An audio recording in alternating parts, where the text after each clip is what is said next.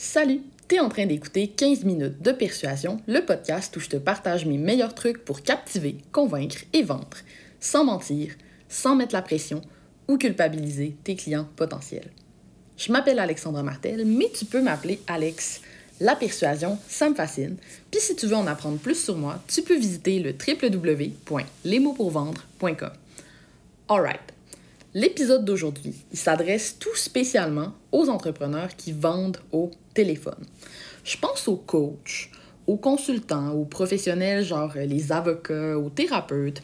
En fait, si tu fais des fameux appels découvertes, l'épisode d'aujourd'hui, il va te donner plusieurs outils pour qu'on te réponde un oui enthousiaste pas mal plus souvent. Si tu fais du cold call, par exemple, ben bravo! non, mais pour vrai, moi, j'aille ça, le cold call. C'est pas ma tasse de thé. Puis c'est pas de ça que je vais parler aujourd'hui. Ça veut pas dire que tu vas pas piger un truc par-ci par-là, mais disons que le contenu de l'épisode n'a pas été pensé pour le cold call. OK? Fin du disclaimer, c'est parti. Pour commencer, j'ai besoin de définir c'est quoi exactement pour moi un appel découverte. C'est un terme qui est super connu dans le milieu du coaching puis du dev perso, mais peut-être que tu es plombier puis que tu fais des appels découvertes puis que tu le sais même pas. En gros, ma définition à moi, pour moi, un appel découverte, c'est le petit appel gratuit où tu jases au client pour voir comment tu peux l'aider. Tu lui poses un petit peu des questions sur sa problématique, ce qu'il vit, puis tout ça. Euh, si tes prix sont pas sur ton site web, c'est aussi parfois le moment où tu vas lui faire une offre ou tu vas lui donner un range de prix pour la première fois. C'est vraiment l'appel où tu vas essayer de le closer aussi bien souvent. C'est différent d'un appel à froid, par exemple. Tu sais, les fameux cold calls, euh, c'est vraiment différent parce que là, dans un appel découverte, c'est le client qui t'appelle. Il peut t'avoir trouvé via ton site web, il peut t'avoir trouvé via de la pub, euh, il peut t'avoir trouvé sur Google, c'est pas important. Euh, mais je veux qu'on fasse vraiment la différence. Ici, c'est le client qui t'appelle. c'est pas toi qui appelle des gens là, qui, qui, qui veulent peut-être rien savoir de toi. Quand même une nuance importante. Ça veut pas dire, par exemple, que c'est simple pour autant. Si tu as déjà fait ce genre d'appel-là, euh, ou si tu en fais en ce moment même dans ta business, ben probablement que tu closes pas tout le monde. Probablement que tout le monde à qui tu parles au téléphone finit pas par être ton client. Peut-être aussi que tu ailles ça, faire ces appels-là. Peut-être que c'est awkward pour toi, euh, ou peut-être peut-être en fait que t'aimes ça jaser au monde, puis que t'aimes ça faire ces appels-là, mais que des fois t'es super surpris parce que un appel euh, vient de se terminer, t'as eu du fun, t'as eu l'impression que ça avait bien connecté, puis bam, la personne euh, te, ghost. Tu lui envoies ta soumission, puis elle te répond jamais.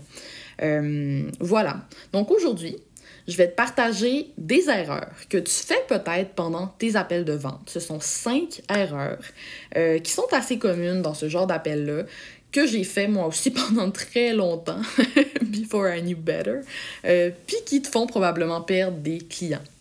OK? Let's go. L'erreur numéro un, celle qui est peut-être la plus commune aussi, c'est de suivre un script.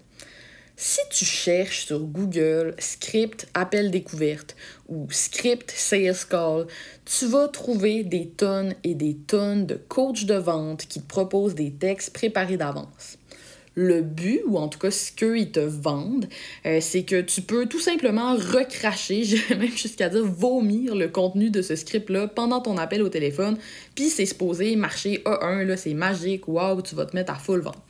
Honnêtement, je trouve ça un peu beaucoup jambon. Une conversation au téléphone, ben justement, c'est une conversation. C'est pas une pièce de théâtre. Là. Puis t'as beau apprendre tes lignes à toi par cœur, c'est absolument impossible pour toi d'anticiper tout ce que l'autre personne va dire de l'autre côté du téléphone. Puis surtout, comment elle va le dire, quand elle va le dire, je veux dire, c'est impossible de prévoir tout ça pour rocker un appel découverte, un appel de vente, il faut pas que tu deviennes un espèce de robot qui crache des petites phrases toutes faites. Là, je trouve que les pires, c'est les coachs de vente qui t'enseignent à renverser les objections de tes prospects. D'ailleurs, c'est sûr qu'on va en reparler là, des objections dans un prochain épisode, mais il y a comme rien qui me gosse plus qu'un vendeur au téléphone qui essaie de renverser mes objections. Bref, mais ouais. Donc, euh, être un robot, ça marche pas. Pour convertir en appel, l'ingrédient numéro un que ça te prend, c'est de l'empathie. Faut que tu écoutes ce que l'autre personne te dit, puis que tu réagisses en conséquence.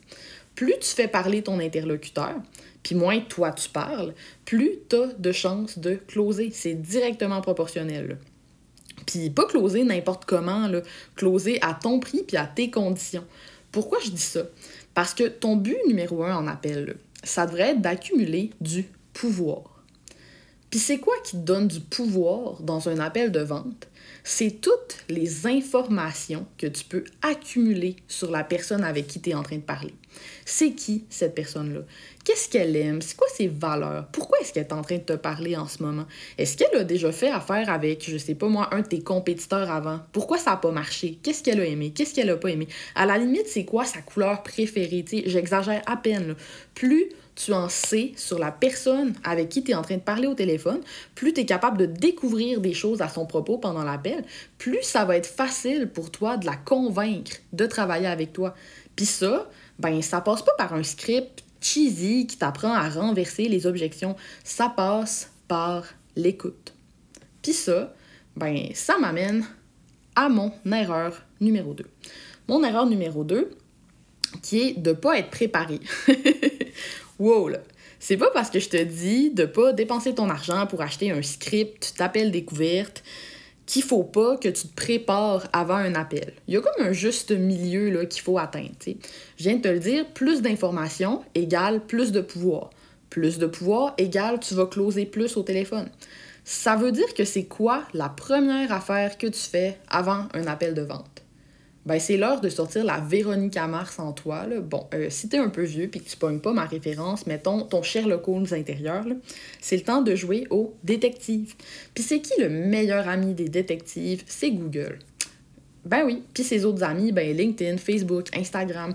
Tu peux apprendre plein de choses super utiles, intéressantes sur ton prospect, la personne avec qui tu t'apprêtes à parler, juste en la googlant puis en allant voir ce qu'elle fait sur ses réseaux sociaux. C'est quoi ses valeurs? C'est quoi sa business?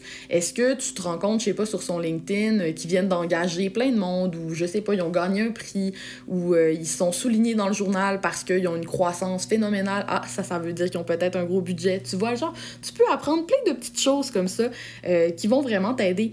Tu vas aussi pouvoir savoir d'avance, bon, c'est qui, de quoi ça a l'air, est-ce que tu as déjà travaillé avec un client qui est similaire, soit parce qu'il était dans la même industrie, euh, soit parce qu'il cible le même genre de client. Euh, est-ce que tu es capable de trouver une expérience pertinente de ton passé par rapport à ce client-là? Puis, s'il te plaît, fais pas l'erreur de liker ces citations inspirantes vieilles de deux ans sur son compte Instagram, parce que le but, c'est que quand tu lui parles, le client, il sente que tu as fait un effort, puis que tu es au courant un petit peu de qui c'est, tout ça. Pas que tu l'air d'un stalker. Bon. Une fois que ma recherche à moi était faite, parce que moi, ça, c'est quelque chose que j'essayais de faire euh, dès que j'avais le temps, en fait, là, quand je faisais des appels de, de ce type-là, quand je jasais à un prospect au téléphone mais je faisais tout le temps la même chose. Je me préparais une grande feuille de papier que j'avais devant moi pendant l'appel. Sur cette feuille-là, j'écrivais un petit résumé là, de deux, trois lignes, de même des mots-clés, des fois, de toutes les infos que j'avais glanées sur cette entreprise-là pendant ma recherche. Puis en dessous, je me préparais trois ou quatre questions là, intéressantes que je pourrais poser pour aller creuser un petit peu plus loin. Là. Euh, it. Tu te prépares des questions, tu fais ton petit résumé, tout va bien aller. Bon. L'erreur numéro 3. L'erreur numéro 3, c'est une de mes préférées dans le podcast d'aujourd'hui. C'est une erreur qu'on fait tous quand on débute avec euh, ce, genre d'appel-là, ou même des fois on peut la faire très longtemps si on se, si on ne se fait pas enseigner, en fait, à faire différemment, c'est de laisser le client faire ce que j'appelle sa liste d'épicerie. Le client, quand il t'appelle, c'est parce qu'il a un besoin X ou Y. Puis le problème, ben, c'est qu'il pense qu'il connaît la solution à son besoin. Ça fait que si tu le laisses faire, là, il va prendre le contrôle de l'appel, puis il va faire sa liste d'épicerie.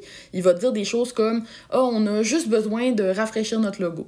Ou Ah, on cherche quelqu'un là, pour s'occuper de nos réseaux sociaux. Ou Ah, oh, on a besoin de ça, ça, ça, de telle façon. Puis nous, ben, les pigistes, les travailleurs autonomes, bien souvent, comment est-ce qu'on répond à une liste d'épicerie comme ça? Ben, on répond avec un oui, oui, justement, je peux faire ça, pia, pia, pia, pia, pia, on se met à parler de nos services, expliquer comment ça marche nos affaires, let's go, on est décollé.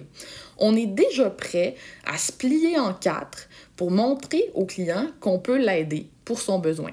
Mais faire ça, là, ça te met pas pantoute dans une position de pouvoir Pourquoi? Parce que tu n'as pas encore assez d'informations.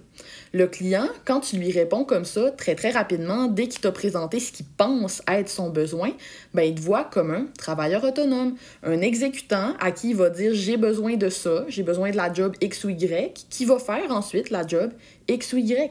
Il n'y a rien qui l'empêche dans le contexte où il te perçoit de cette façon-là, d'aller voir quelqu'un d'autre, d'aller voir un de tes compétiteurs. Mettons quelqu'un qui charge moins cher pour faire la même job, pour empêcher que ça, ça se produise. Faut que tu empêches ton client de rester à sa liste d'épicerie. Puis faut que tu creuses. faut que tu poses les bonnes questions, puis que tu ailles gratter jusqu'à ce que tu trouves c'est quoi son vrai besoin. On va reprendre euh, l'exemple du client. Là client qui approche, mettons, un graphiste. Je sais qu'il y a pas mal de graphistes qui me suivent puis qui m'écoutent. Quand même euh, une, bonne mise en situation. OK. Fait que, mettons, as un client qui, approche un graphiste puis qui dit J'ai juste besoin de rafraîchir mon logo. Pourquoi il pense qu'il a besoin de rafraîchir son logo? il y a clairement une raison qui est plus profonde que ça. Euh, peut-être qu'il trouve que son logo il est plus approprié. Si oui, pourquoi? Est-ce qu'il a l'impression que ça correspond pas à l'image qu'il veut projeter, à son branding? Puis pourquoi ça le dérange de ne pas projeter cette bonne image-là?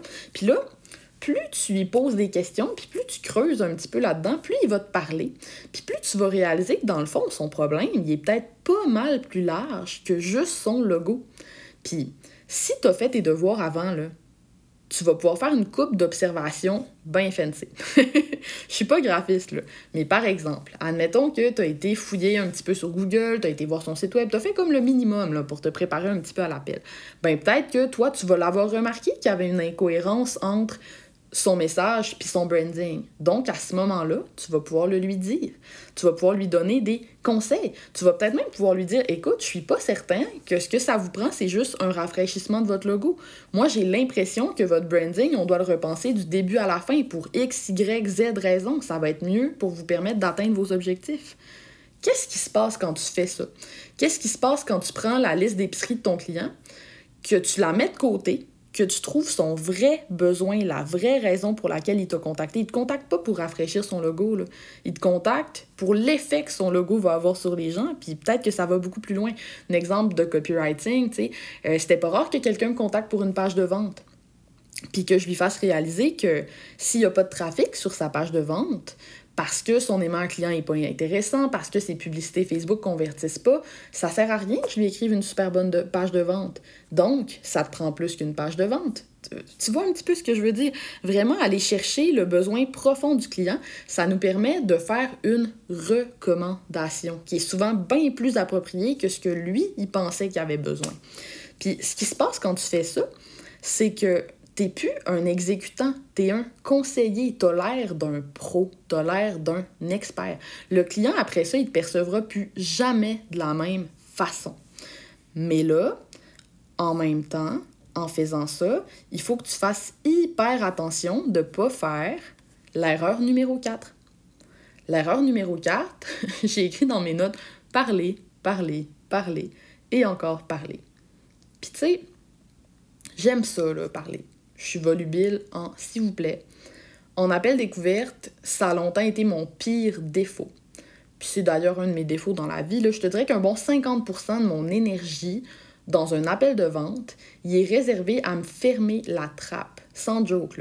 Euh, je me retiens tout le long pour pas couper l'autre personne, pour pas me lancer dans une espèce de longue anecdote que c'est pas le temps, pour pas proposer quelque chose trop vite. Parce que la pire erreur que tu peux faire en appel, c'est de parler avant d'avoir accumulé assez de pouvoir. C'est-à-dire, assez d'informations sur ton client potentiel. Si tu parles puis tu te mets à faire des propositions avant d'avoir gratté assez le bobo pour trouver c'est quoi son vrai besoin, tu n'y arriveras pas.